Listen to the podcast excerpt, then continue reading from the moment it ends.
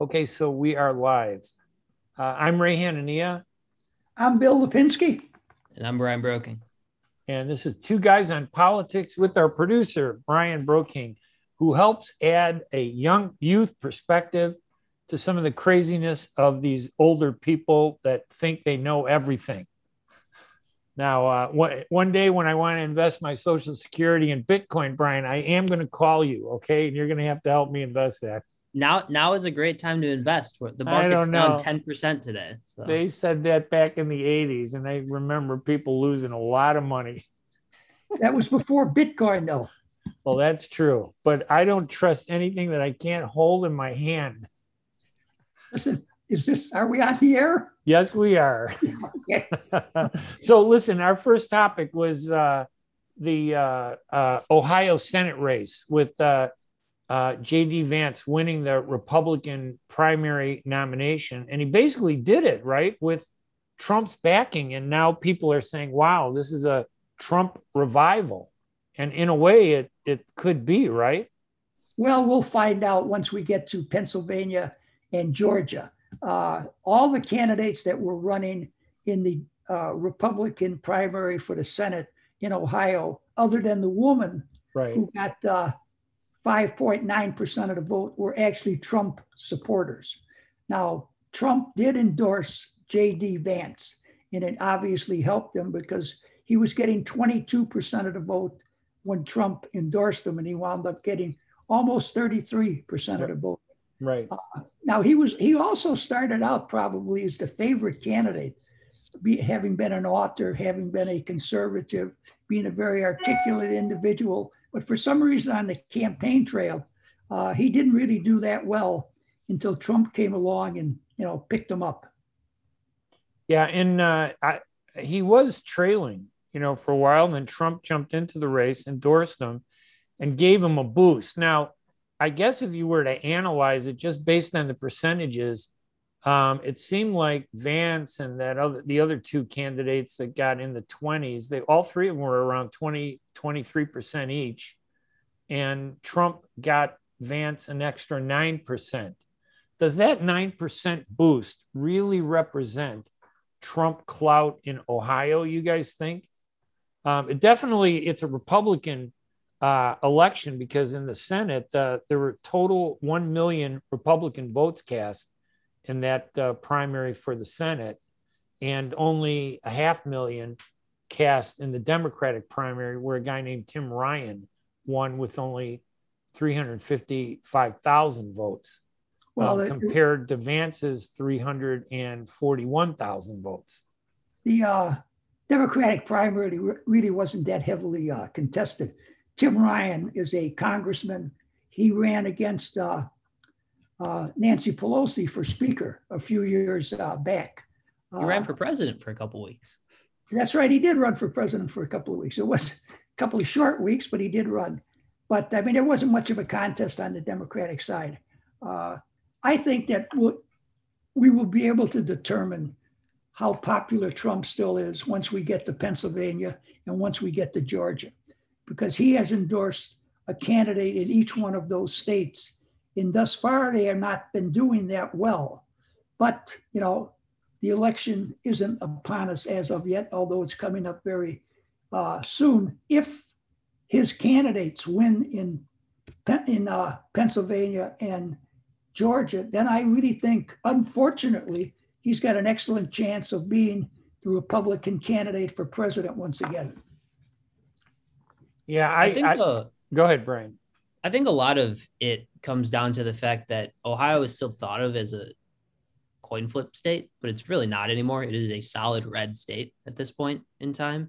And it is a solid red state that Trump won by a huge percentage on election night. I still remember he was, that was like the telltale sign that it would be close, is that Trump did so well in Ohio and Florida specifically. So I do think that, you know, Pennsylvania and other states that Trump ended up losing will be more telling of you know if people are willing to come back to to the Trump side of the Republican Party. Well, is it wasn't it a long time saying that whoever that the president who the candidate who won Ohio usually would become the president then? Wasn't that an old saying that they used to say that Yes, in that was- elections? That was an old saying, yes. Mhm. but it's not anymore, obviously. Um, the this last election, I think, but Trump Biden really kind of threw everything up in the air. You know, all the old. What Uh, did- What did Trump win Ohio by against Biden? uh, It let's was see. a large percentage. Trump versus Biden. Let's see. I knew, he- I know he beat Hillary by a large percentage. I don't know how much he beat uh, Biden by. Yeah, it looks like uh, Trump won uh, Ohio with 53. 53% and Biden had 45. Yeah. 3.1 million to 2.6 million. Yeah, it's So- a pretty margin. So it isn't really it doesn't really say much though in terms of changing, you know, the Biden Trump uh, balance because Trump already won Ohio. So he takes Ohio again. Um, it doesn't, you know, what does that do for him? You're right. It's probably going to be other states that we're going to have to look at. Yeah, I say that if he if his candidates win in Pennsylvania, his candidates win, and his candidate wins in Georgia, then I think you're going to have to start uh, really reckoning with the fact that he very, may very well be the Republican candidate, uh, So- president once again. So all this stuff about Trump's resurgent uh, resurgence is coming out of Ohio. That's fake news, right? I, I, I would say so. I think you need some real data first. Yeah, Yes. I, I would think so too. But Brian, Brian, before the show, we were talking about this whole concept of fake news. I mean, I thought it was really interesting. You know, that Trump kind of created this phrase, right, the, of fake news to refer to all the criticism he was getting from the media, distra- you know, looking at him rather than the issues.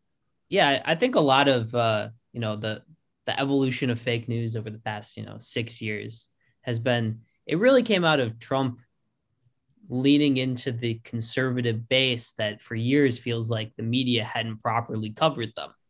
It hadn't given them a fair shot.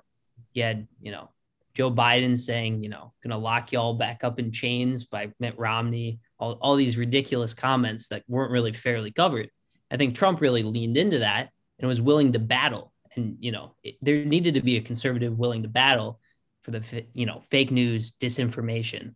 But then over the years, between you know the Trump Russia collusion incident, the fake news kind of warped. So we got into this kind of stance where it was now the left saying it was fake news from Russia and Trump colluding together, and that kind of took the narrative as the new era of fake news.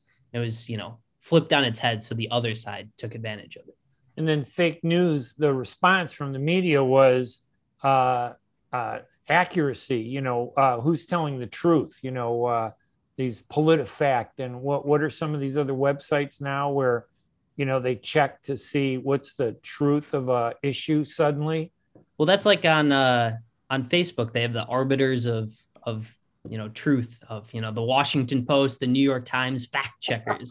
Yeah, will the fact, check any article up there. Yeah, they'll fact check anything and spin it in their way.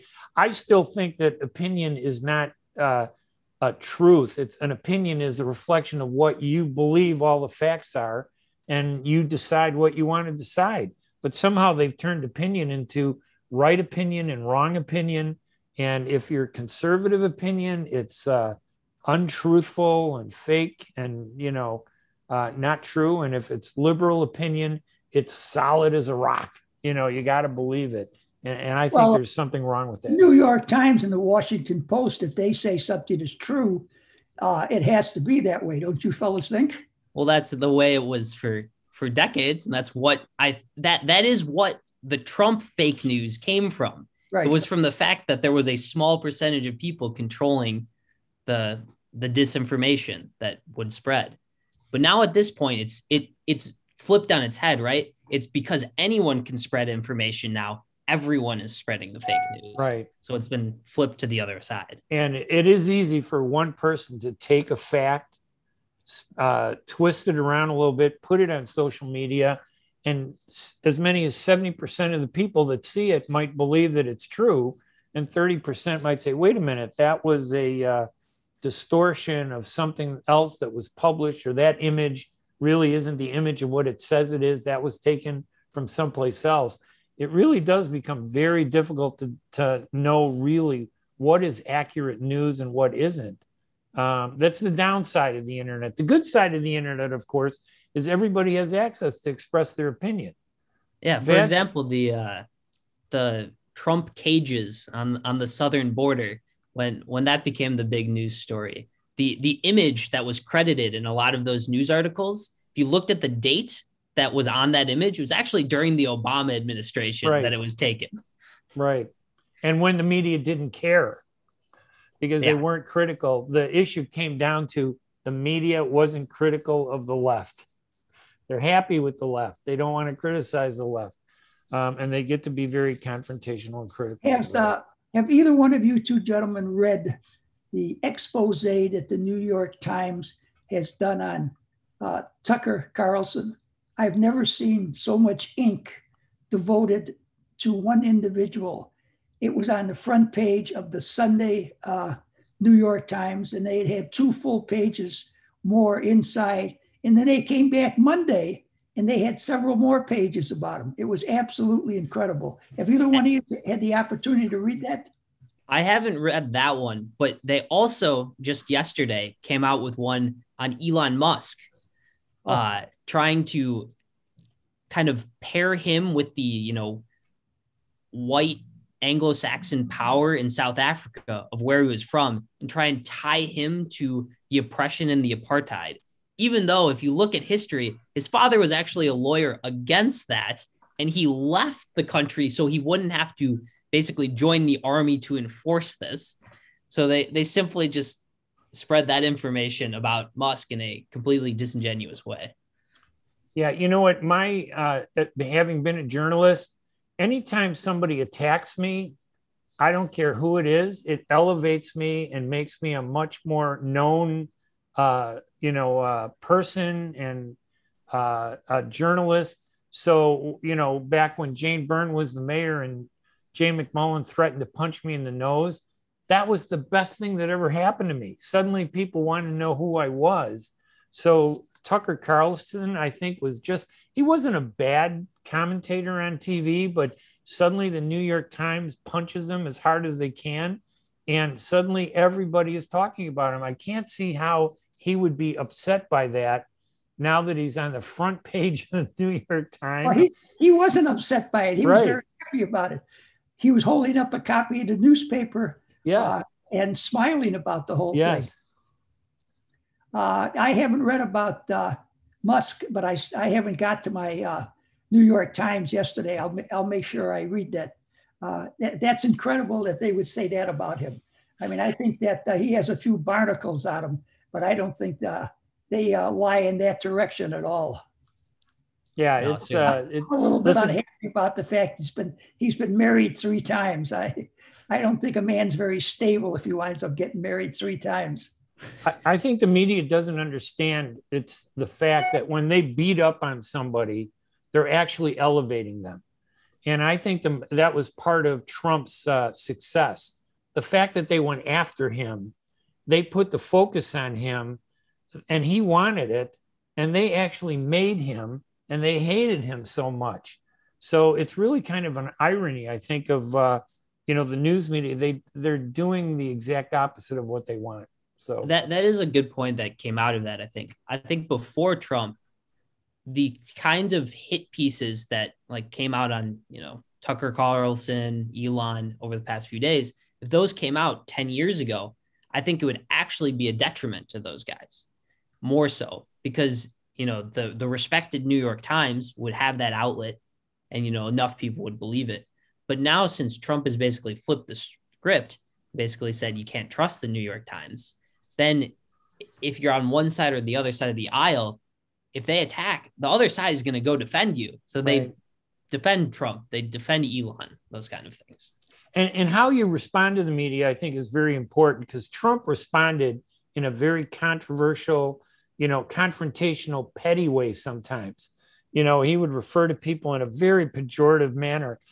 Biden, I think the one asset he has is they haven't gotten under his skin they've said some really incredible things at press conferences. The few press conferences Biden has had compared to Trump.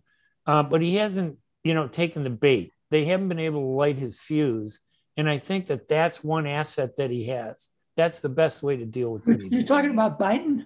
Yes. I don't think the press wants to go after him at all. I think they want to just build him up. Well, I mean, I'm talking about when Fox News, there's the one reporter at Fox News is constantly baiting him, like, you know, what do you say to the people who think that you don't have your complete faculties? Okay. You know, and he'll say, oh, that's interesting. Yeah, I got nothing to say. What about, and then he just moves on. That's the way you deal with craziness or, you know, something that, you know, you don't want to do. So the bottom line on Trump in Ohio, it's really too early to tell if his power base is really significant. Yes, I agree with that. Yeah, very I much agree. agreed. Yeah, I agree with that. We need a few Now, more. now, now I want to know who leaked that Supreme Court opinion. from Justice uh, Sam Alito, that, Oh, yes. uh, where he recommends overturning Roe versus Wade. Yes, I'm going to assume it's a, and I know people are going to attack me, but I'm going to say it's a female member of the who works at the Supreme Court that probably leaked it.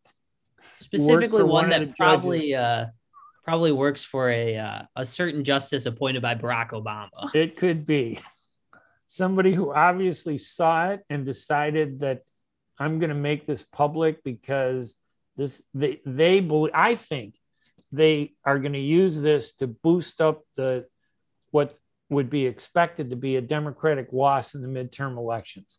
That this is actually going to save some of that loss. It may not be as bad if they can build the argument around this issue. I agree with that. I think that this gives the uh, liberal Democrats, the progressive Democrats, the Democratic Party in general, an opportunity to start raising more money for the midterm elections. I think it gives them an opportunity to organize more people to work for Democrats in that uh, midterm election.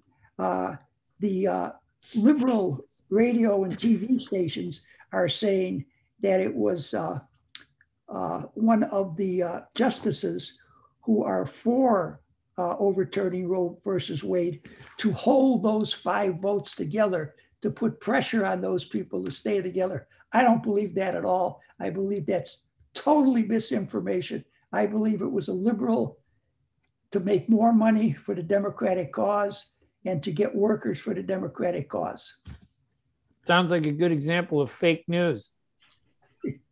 Yes, it certainly does. Yeah, it's a. I listen. I think uh, you could. I, I guess that theory. It, I don't believe it that much um, because I think this uh, abortion issue, Roe versus Wade, has always had this deep divide already, and I think that the conservative side is intent on taking it out of the federal government and turning the issue back to individual states and the people to decide what they want to do in their states.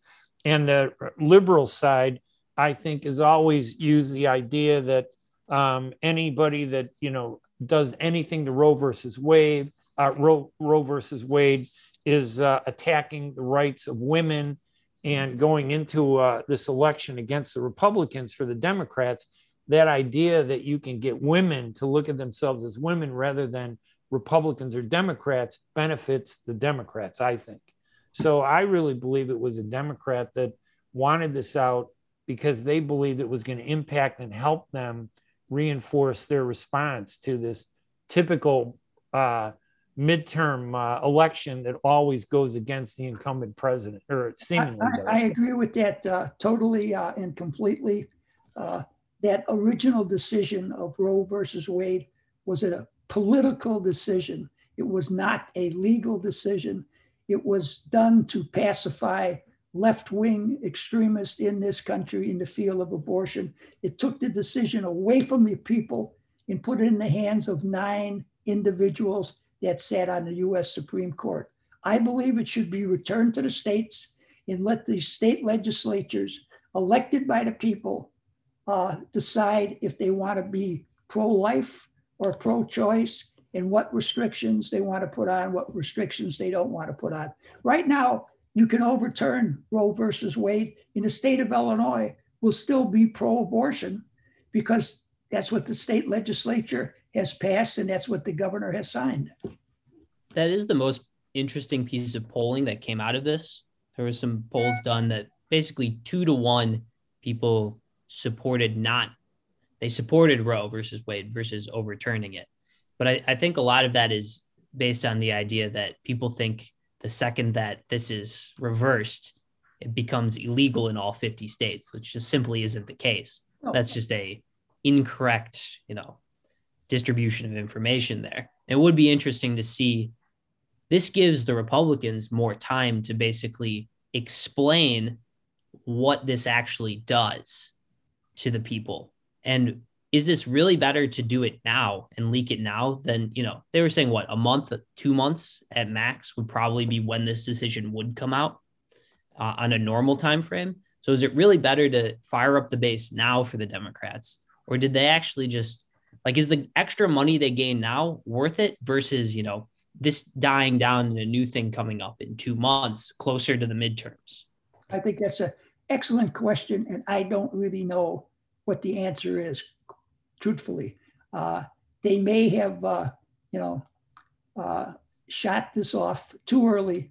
And by the time the election gets around, uh, a lot of the uh, fire may have gone out of the, the Democratic base. By the same token, they are going to be able to raise a lot more money between now and the midterm elections. They will definitely be campaigning against uh, the Republicans based upon this and say they want to turn women back to the 1950s, to the 1940s, and we can't allow them to do that.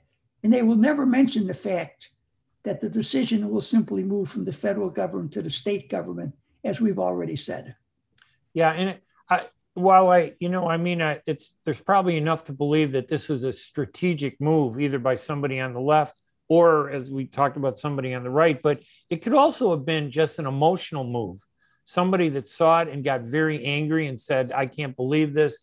The world needs to know." I mean, I, that somebody on staff there could have just said, "This is upsetting," because there are a couple issues that we know nationally that there's no middle ground. Abortion is one, and uh, gun control is the other. Uh, there's always this big divide between those two sides, and there's no reasoning with e- either side. You can't have a reasonable discussion about it. And if you try, you'll be denounced, uh, you know, in a terrible way, no matter which side you're on. No, I haven't heard anybody make that point, Ray. But you're you're absolutely right. Uh, it could have been just some person that was very, very emotional got this information and felt that he or she had to get it out to save America. Right. Mm-hmm. Yeah. Which but now the, the question is, do they figure out who did it? And th- there's significant legal action that'll be put upon this person. Should. That should be an interesting story to follow. Well, now, now listen, all the liberal stations I listen to say there's really nothing wrong with this. It's not criminal. Yeah, I I think that this is a federal crime, and I think if they are able to prove uh, without you know beyond a reasonable doubt uh, who did it, that person should be charged. Because if you can do that with this, you can do that with anything, and then you could really undermine the the Supreme Court at any time, whether they're Republican, whether they're Democratic. Um, and uh, I just think that's a terrible crime. It should. I don't think this has ever happened. happened before in the history of the Supreme Court. It never has. No. no. Yeah. So it's, it's an in- interesting precedent to change where we're now in a world where, you know, they need to keep these closer to the vest. They, they need to act differently. How, how the Supreme Court changes on this, because now it becomes more of a, the Supreme Court was kind of shielded from the court of public opinion, but on this piece, it, it won't be. For the next two months, they'll be pressured by different media outlets, different sources, and it's nine people, so it's right. not that hard to target them. Yeah. Well, uh, some liberal uh, organization has already uh, been passing out the home addresses of uh, all the uh, Republican appointed justices, so people can go and demonstrate in front of their house. I thought that that was illegal to do that back when a Democratic judge, uh, some criminal shot up her house and I think killed her husband. I can't remember the judge, that you know he answered the door and there was this person that was angry and fired some guns at the judge's husband and killed him um, and they said that you know that was the result of people publishing information to hurt the judges suddenly, you know, it, it and it's sad that politics determines when that's important and when it's not important. You know, it's just really sad that that would be the case. To somebody should speak out against that, um, and the left should be doing it because these are the issues the left always complains about and they champion. Now that it's been reversed, you know, they're going to tolerate it, and I think that's a you know just another uh, example of why the left has flaws. Well, I think it's another example of people trying to divide this nation as much as possible. Uh, they do it with so many, many different things nowadays. And I think it's a deliberate attempt to divide us and to weaken us as far as domestic issues go and even international issues. All right. And then uh, one other issue we had was one, it was more of a personal thing with me because uh, uh, for the last eight months, I've been working with Arab American business owners last summer, uh, Mayor Lightfoot ordered a crackdown on Arab American businesses in the city of Chicago. And they dominate these small uh, gas stations and grocery stores that are open 24 hours a day. So her theory was that when a crime would take place, the criminals would look around, see a gas station open in the middle of the night, and run there and use that as an alibi to say, hey, I was at here buying my potato chips and pop. Um, and by closing that, according to the inspectors who were talking to these businesses, um, it might handicap or undermine the criminal, uh, the crime wave that's spread all over Chicago over the past year. And um, it turned out that last summer in June, she shut down 150 mostly Arab and Muslim owned businesses. And I think partly because they were very disorganized, the Arab community is still very weak. Um, the majority of Muslims are not even Arab. So it's not really so much a Muslim issue, it was an Arab issue. And she shut these stores down to tell people in the neighborhoods, I'm doing something about crime, when in fact she's doing absolutely nothing. And then uh, Tuesday, it came up again. We held a press conference, by the way, in September and as soon as we put a spotlight on it, she immediately reopened all 150 gas stations and grocery stores. They were shut for three months. And each gas station down completely for three months. Yes, they were shut down for three months, and each gas station lost enormous amount of money, including an average of hundred thousand dollars in taxes that would go to the city, the county, and the state the jobs that were lost, there were six, 700, you know, jobs that were lost and people from the neighborhoods. So when she, we put a spotlight on it, she reversed it. And then this week, a man was standing on Chicago Avenue near Hamlin. And uh, he was looking at his cell phone, and the video camera from a gas station shows a man from across the street running towards him with an AK 47. It was like nine o'clock in the morning, shoots the guy, kills him, and the guy falls on the sidewalk. 60%, I hate to put it like this, but 60% of his body was on the city sidewalk and 40% of his body was fell on the parking lot of the gas station that was owned by an Arab. And they went, they shut that gas station down on Tuesday, and now they say they don't want them to reopen, all because they're trying to blame this crime on the gas station. What did the gas station have to do with it? Um, so this is the the concern I think in this is this is how they're fighting crime in the city of Chicago. They're not fighting crime in the city of Chicago. They're finding distractions you know the other things for you to look at and think something's being done and it's not being done all that, these gas stations that were closed up uh, a year or so ago you mentioned how many June, of them reopened when they were allowed to reopen you know there were probably about I would say about 140 10 of them actually couldn't reopen because they had lost so much money um, they just couldn't uh, economically stand on their feet um, mm-hmm. and you know normally i think I'm sorry, what, Bill? I was going to say, I'm surprised that's all that there were, were 10 that could not reopen. I would have thought that there would have been, uh, you know, 50% of them couldn't reopen. No, now all the majority of them did reopen. We thought we had everything back to normal, um, but now that the weather is getting better and crime is going to shoot up again, I mean, you see this video of a man holding an AK-47 at 9:20 in the morning on a major street in Chicago, just east of Pulaski Road, openly running with it. It's it's like you know, it's just unbelievable. Shooting this guy 70, 60 or 70 times. It's an automatic mm-hmm. weapon. It was Do unbelievable. know why why he shot the guy? We don't know. I mean, the police are focused on the wrong thing. They're focused on the gas station. Shut him down. Crime will be okay. I don't get it. I think that this person died on the city sidewalk. I think the city should be shut down, not the gas station. But uh, fortunately, you know, unfortunately, the mayor doesn't listen to me. Uh, well, uh, I, I, appreciate hearing about this. I think it's a, uh, a, a, very serious situation.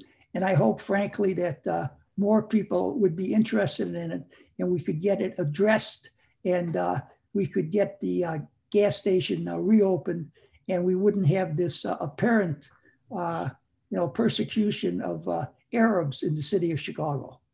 Yeah, the only good thing for the Arab community is I'm Arab one of the few uh, Arab Americans in the media. I was able in September to get all 10 TV stations, four newspapers, and three radio stations to cover their press conference. I helped them articulate their view, and I did it again this morning. They called me last night at about five o'clock and said, Ray, what can we do? I said, Do you have video? And they showed me the video of the shooting uh, where it happened, and I was able to get every TV station out uh, to their press conference this morning at 11 o'clock. So you may see it on the news today, later on. I hope we do. All right. I look forward to viewing it. All right. Anything else, guys, that we wanted to talk about, or have we overstayed our welcome? There's a lot. There are a lot of things that uh, I would like to talk about, but I think we've talked about enough issues uh, for this particular uh, podcast. All right. All right. Well, then let's uh, say goodbye. I'm Ray Hanania. I'm Bill Lipinski. And I'm Brian Broking. And I hope everybody joins us again next week when we uh, return to talk uh, politics from Reagan Democrats, a perspective that's not often heard anymore. Uh, but the three of us like to bring it out. Thank you, guys.